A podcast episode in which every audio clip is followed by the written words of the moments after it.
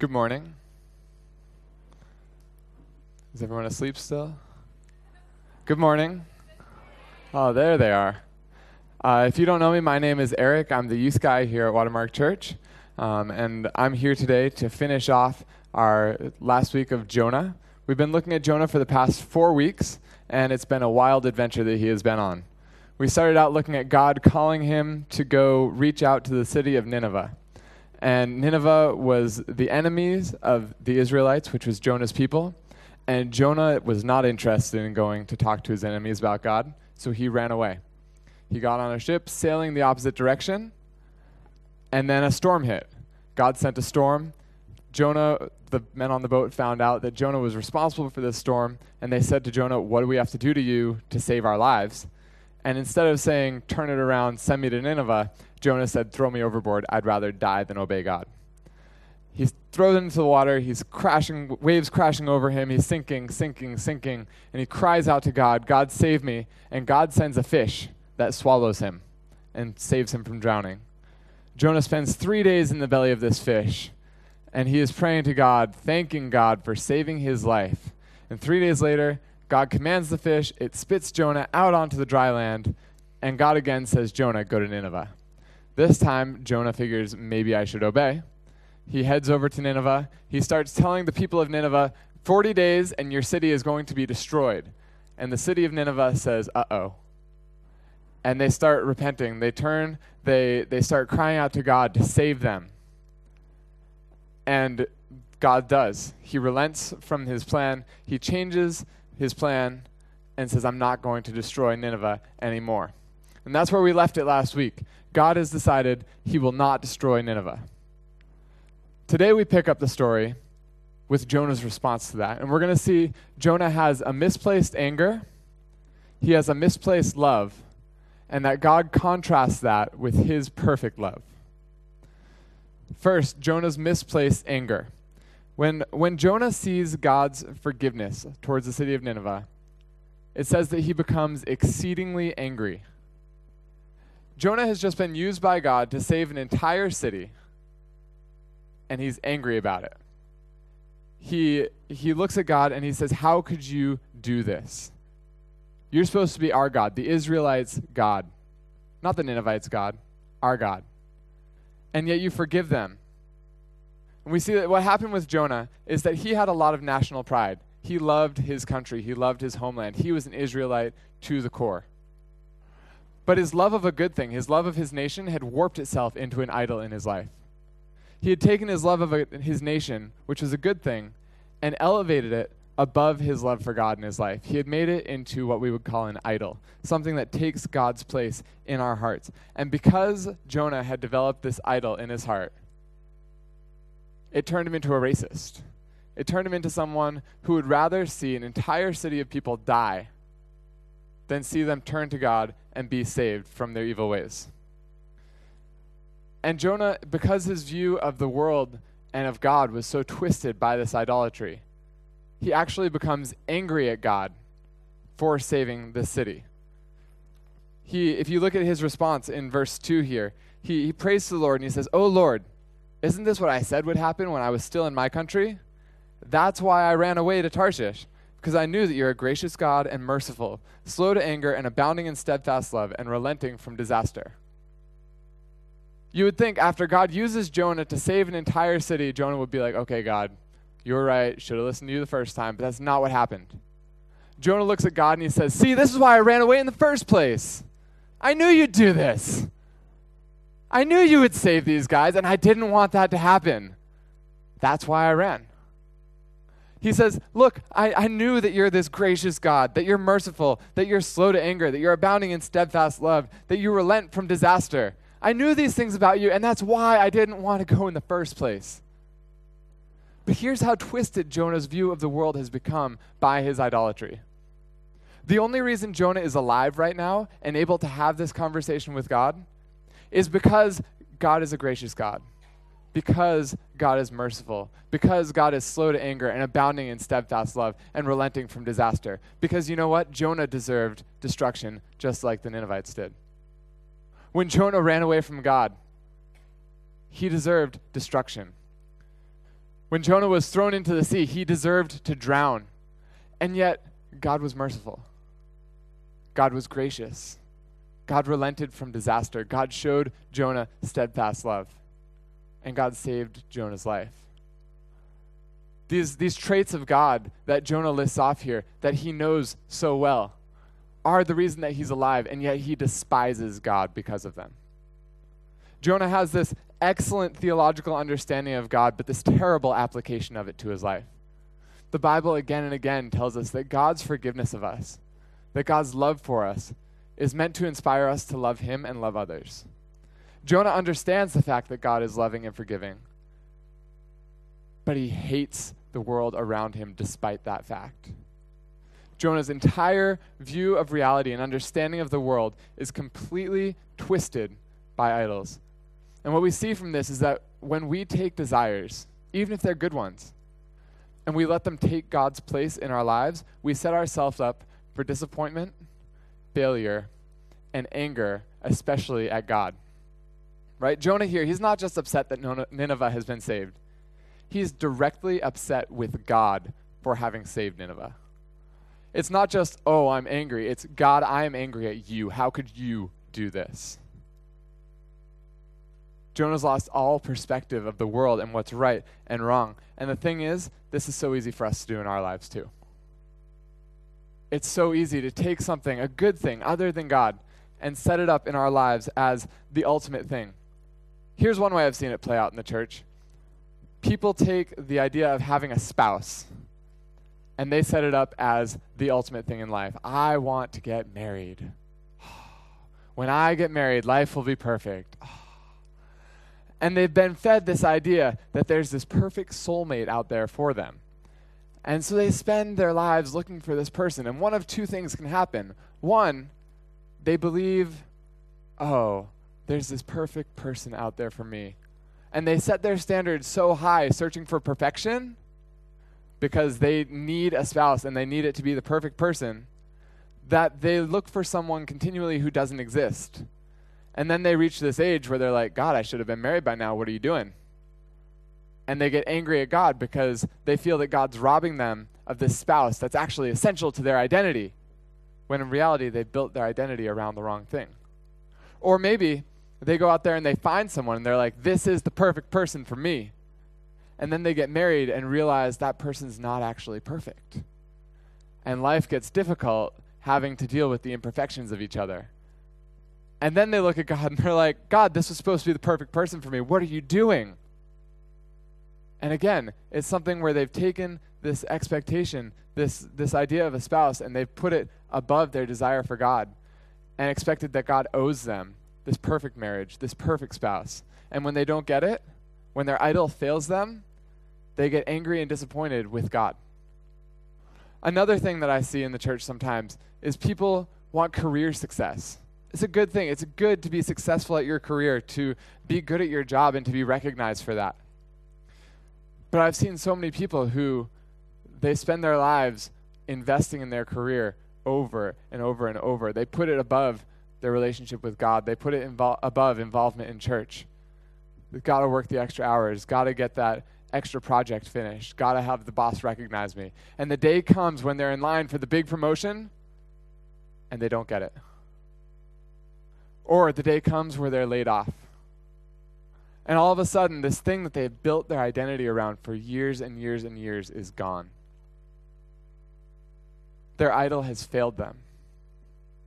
And when we, when we put our hopes in things other than God, when we set our hopes in idols, we set ourselves up for disappointment, for failure, for anger, especially at God. And you can fill in the blank with any other good thing that we make ultimate in our lives. When we, when we take something other than God and expect it to give us ultimate joy, ultimate peace, ultimate fulfillment, we set ourselves up for disappointment, failure, and anger. With Jonah, his anger is extreme.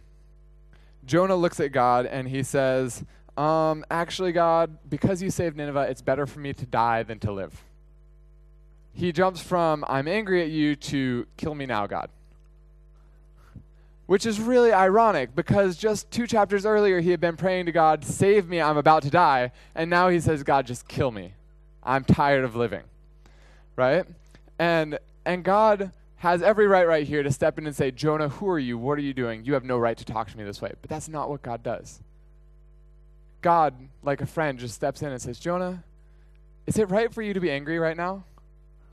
Take a step back, look at it from the proper perspective. Is it right for you to be angry? We get no response from Jonah. All that happens is Jonah leaves the city, goes outside, and waits to watch what's going to happen to the city. I don't know, maybe he thinks God's going to change his mind again and say, ah, actually, I'm, I'm going to wipe him out. He goes outside the city. He builds this little hut for himself outside the city, probably out of leafy branches. He was in the middle of the hot desert. He wanted a little shade from the sun. And right now, we're about to see Jonah's misplaced love develop. Because as he sits out there in the sun, God decides to send a plant, a big plant that grows overnight and gives Jonah shade, peace from the sun, comfort. And something interesting happens here. When the plant grows, it's the first time in the entire book of Jonah that we see that Jonah is actually glad about something. He was thrown overboard on the verge of drowning. God saved his life, and he was thankful, but it doesn't say anything about him being glad. He got a second chance at obedience to God, and he obeyed God, but he was not glad. God used him to convert an entire city and get them to turn away from their evil and repent. And he was actually exceedingly angry, the exact opposite emotion that he feels when this plant grows. And this, plant is the first thing in the entire book of Jonah that causes Jonah to actually be happy or glad. And disaster is around the corner, and Jonah does not know it. But the next morning, a worm comes. It eats the plant, and the plant dies. And to make ma- matters worse, this strong east wind comes up. Now, this strong east wind apparently is something that will raise temperatures by 11 or 12 degrees Celsius. So, Jonah's in the middle of the hot desert, and then it gets hotter and drier. And he's out there in the sun with no plant over him anymore. Life is difficult. Yesterday, we went on a hike for the Love HK summer activities, and it was awesome. If you haven't done any of the Love HK activities, I recommend you check them out after service. They're a great way to get to know other people in the church. We went on a hike out in Sai Kung. It was hot. We were walking and we were trying to stay in the shade as much as we could. We were stopping and rinsing ourselves off in cold water to cool ourselves down as much as we could. I did something that I really judge myself for I walked with an umbrella in the sun to protect myself from it because it was so hot. And I wanted protection from the sun because I was exhausted and it was hot and the sun was just making me more exhausted. Jonah's out here in the desert. He's got no cold water to rinse himself off in. He's got no restaurants to swing by on the hike to grab a cold drink. He's got no umbrella to hold over him to keep himself cool. He's in the exposed sun in the middle of the desert his shade has been torn away from him, and he's stranded. He is not happy. But what we see is that this destruction of the plant and this sending of the wind is actually a work of God's mercy on Jonah's life. It's interesting, at, the, at this point with the plant, we see a transition in the book of Jonah. Um, in the in the Hebrew scriptures, there's actually two different words that'll be ref- used to refer to God. One is translated Lord in our English translation. One is translated God. Lord is the covenant name that the Israelites had with God, and it was usually used for the Israelites with their interactions with God.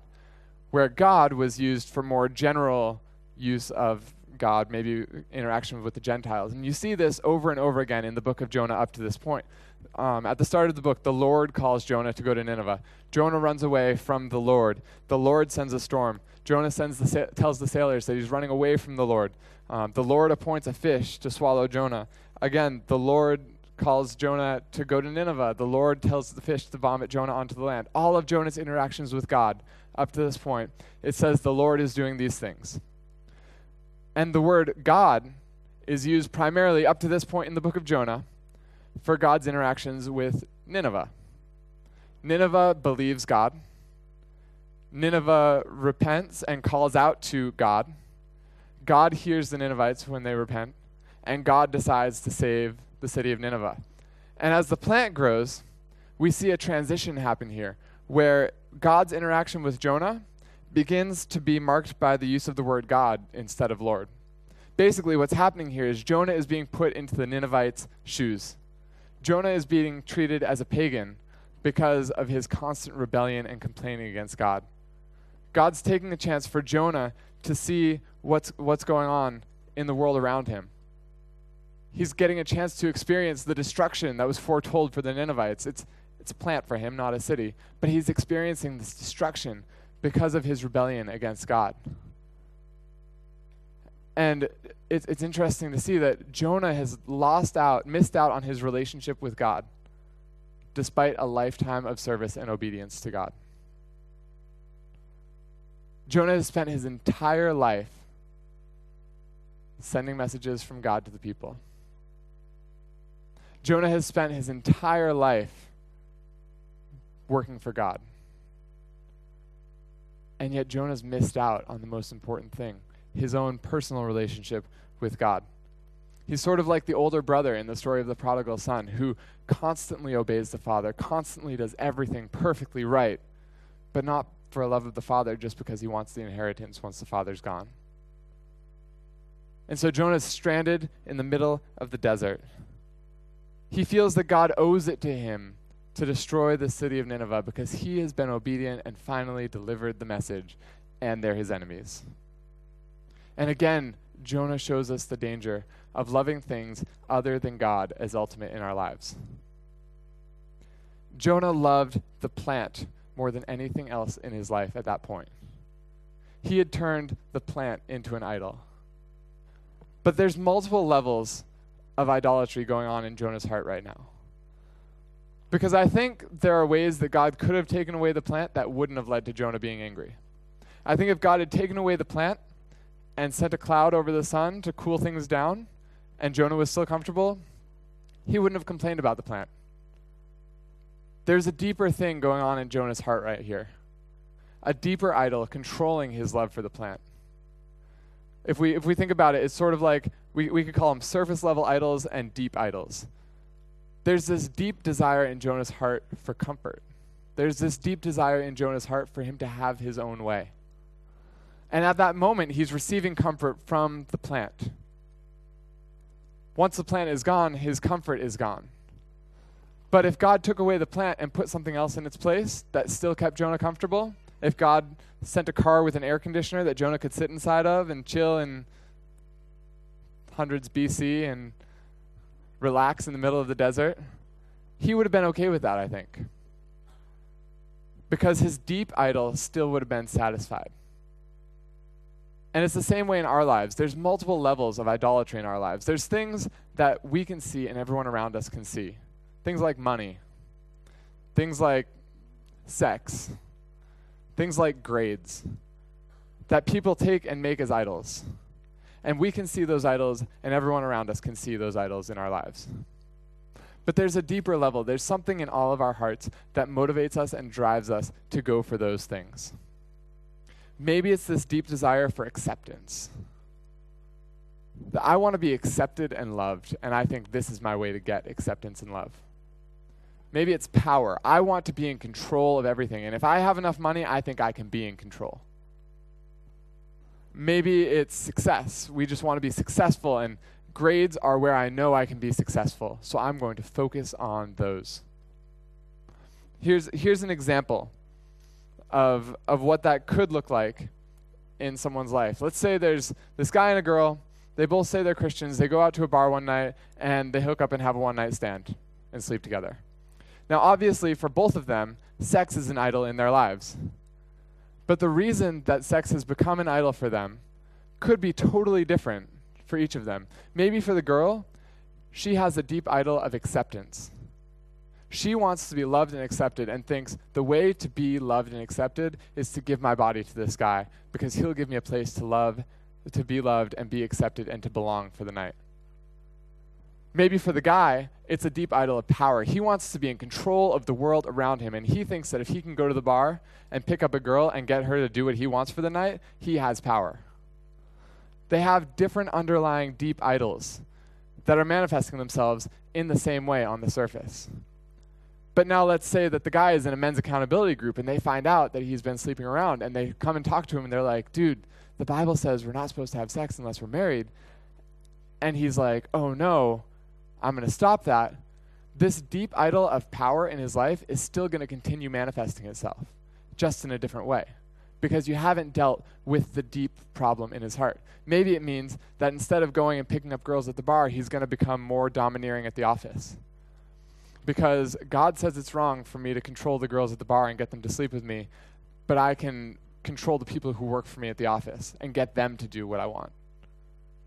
For the girl, maybe if she if you deal with the surface level idol but don't deal with this deep longing and need for acceptance, maybe she goes out and finds a man and enters into this codependent marriage relationship and just has this horrible codependent relationship because she wants to find her identity in this relationship so badly. And the Bible teaches us that the only way to deal with the deep idols in our hearts is to identify them and replace them with the gospel. If we're talking to this girl, we need to we need to say to the girl, "Look, we understand you have a desire and a need to be accepted, and that's that's normal. That's a good thing. But in Christ, you're already loved. You're already accepted you already have a place where you belong. You don't need to find that through one night stands. With the man, maybe we can look at him and we can say, Look, we understand your desire for power. We understand your desire to be in control, but we're human, we're finite. We can't be in control, but there's one who is. There's a God who is in control, and more than that, who loves us, who's working for us, who's working all things together for good if we're his children. And so we don't need to be in control because God already is in control for us. With idolatry in our lives, it's not just about the it's not just about the simple surface level things that we see. It's not just about the plant. It's about the deeper idol behind the plant that's driving us to love the plant. And so I want us to think about what are our idols? You know, this is Hong Kong. Money, success, power, those, those are the obvious ones that everyone would look at and think about. But why do we want those things? Is it because we want to be comfortable? We think, if I just have enough money, I'll be comfortable. Is it because we want to be accepted and we think, I need to be successful for people to accept me? There's a couple questions that we can think about to help us, to help guide us in that, in that thought. You know, with Jonah, he became angry when his idol was taken away. What is it that when it's taken away, it makes us angry? With Jonah, when, when his idol was taken away, he lost his desire to live. He said, God, just kill me now. That's better than living.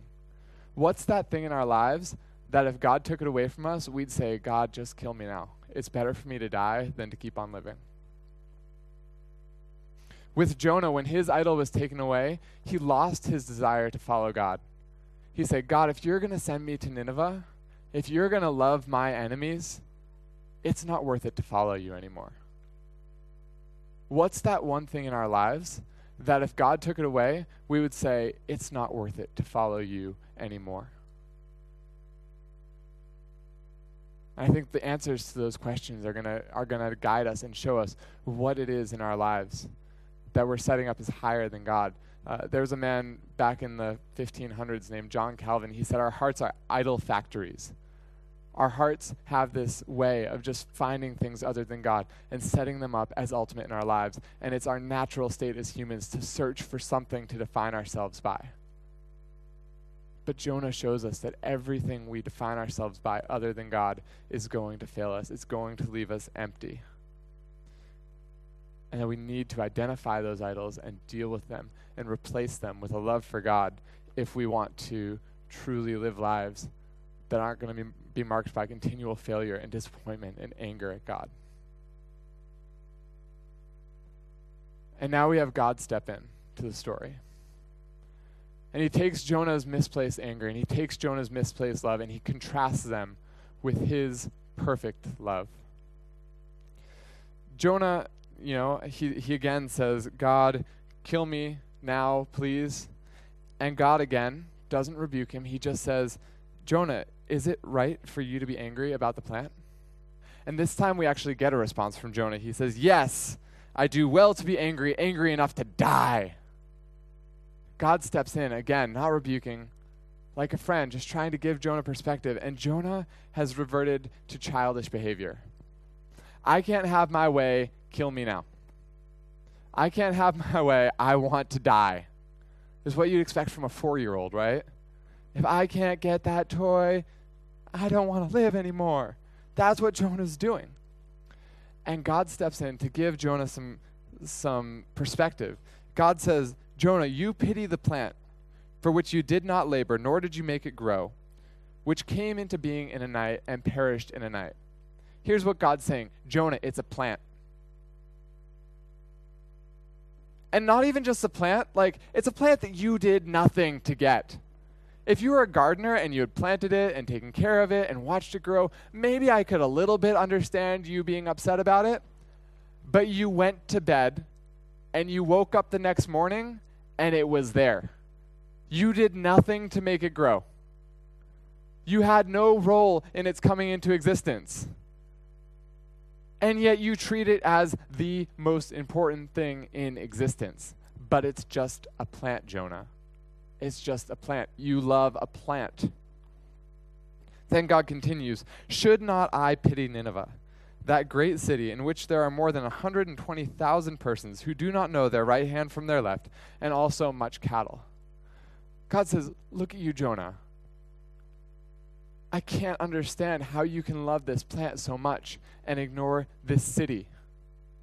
You love this plant. You did nothing to make it grow. There's a city here full of over 120,000 people that I made in my image. If you love this plant so much, how can you expect me not to love them so much more? Your plant, it doesn't have a soul. Every single person in that city has a soul. Your plant, you did, you did nothing to make it be there. But this city is full of people that I made, that I sustain on a day to day basis. There was one plant. There are over 120,000 people in this city, Jonah. How can you have such terrible perspective on life? And even if you hate the people in the city so badly that you think they all deserve to die, there's a bunch of cows in this city that are also more valuable than your plant that would be wiped out with the city if the city was destroyed, you should care about the cows more than you care about your plant, Jonah, because they are more valuable than the plant. God says, Jonah, you have got the worst perspective ever on value, on the world, on anything. You love a plant more than a city full of people. And God challenges Jonah to re examine his priorities by revealing to us God's love for cities. There's a pastor in New York named Tim Keller. He says, In cities, there's more image of God per square foot than anywhere else on earth. I'll repeat that. In cities, there's more image of God per square foot than anywhere else on earth. The Bible again and again tells us that God loves people, and cities are where people are. So God loves cities. And right here, we see that. We see God calling Jonah to love the city just like he does. And what's more than that, Tim Keller says cities are still places that will not let you sit back and be indifferent, comfortable, and blind to temptation. Cities drive you to sell your soul to something. They always create spiritual turmoil. People are always spiritually searching in cities. It was true for Nineveh. Jonah came in, and all he had to do is say, Your city is being destroyed in 40 days. And the people cried out and clothed themselves in, in like terrible, uncomfortable clothing and repented and said, God, forgive us. All it took was one guy walking through the streets. And today, it's still true. People come to cities, and what they thought about the world is turned upside down, and they search because everything that they thought was normal, everything that they thought was the way things are supposed to be is so different here.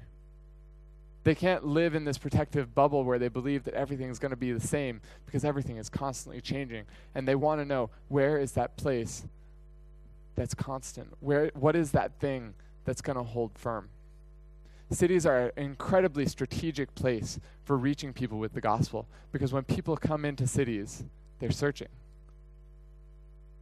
And God knows that. God designed it that way. God designed cities as a tool that we can use to help point people towards Him. And with every single person here today, He's strategically placed us in this city at this time to be a tool that He can use to help reach people who are going through that time of searching, that time of wondering what's life really all about? Why am I here? And he challenges Jonah to see this love for cities, and he challenges us today to see this love for cities. And I think, like Jonah, a lot of us don't love our cities like we're supposed to. Maybe we come here for two years to get ahead on our careers, make our fortune, and then leave. Get what we can from the city and get out. Maybe we set up a business and employ, exploit mar- migrant workers who we can pay very low wages so we can maximize our profits. Maybe we just come to the city and we do our thing. We ignore everyone around us. All of this hurting, all of the brokenness, all of the needs that the people around us have because we're so focused on ourselves being comfortable, having what we want. But just like Jonah, God wants each of us here today to love our city, to spend our lives investing in the good of our city, to take his heart for our city and for the people in it and make that our heart for the city and the people in it. And then God closes the book of Jonah by revealing his great love for people to Jonah, which is a love greater than Jonah or us is capable of. And it's a love that for us to understand it fully, we need to look to someone who we could call a second Jonah. You know, the first Jonah, God called him to go to the wicked city, and Jonah ran away. But with the second Jonah, Jesus, God sent him to a broken and sinful earth, and he came obediently. With the first Jonah, he feared that maybe if he went to share God's message with this city, he might be attacked. The second Jonah, Jesus, the greater Jonah, knew that if he came to the world, he would be killed. Yet he came willingly. The first Jonah spent three days and three nights in the belly of a fish because of his rebellion against God. But Jesus, our greater Jonah, spent three days and three nights in the earth, dead for our sin and our rebellion against God. The first Jonah, when he had come back from the fish, he hesitantly went to Nineveh and reluctantly shared with them this message that could lead to their salvation. But the second and greater Jonah, after conquering over sin and death, came and proclaimed salvation to all who would believe on him. A sure thing, a promise that he will forgive us, that he will save us. The story of Jonah only makes sense for us if we see it through the lens of Jesus. The only way that God can love cities so much, the only way that God can love us so much is through this second and greater Jonah, through Jesus. And as the book ends, it doesn't really tell us how Jonah responds to God's challenge for his life. Personally, I think Jonah got the message. And here's why I think that. If you read through the story of Jonah, everywhere in the story of Jonah, Jonah is shown as an evil fool. He is the bad guy again and again and again. He's the guy who should have gotten it and didn't, over and over and over. And for us to have this story with such intimate details of things like what he prayed while he was inside the fish, there's no way we could have gotten that story unless he told it to someone. And there's no way that he would tell this story to someone where he was the bad guy over and over and over again unless he had come to recognize that fact.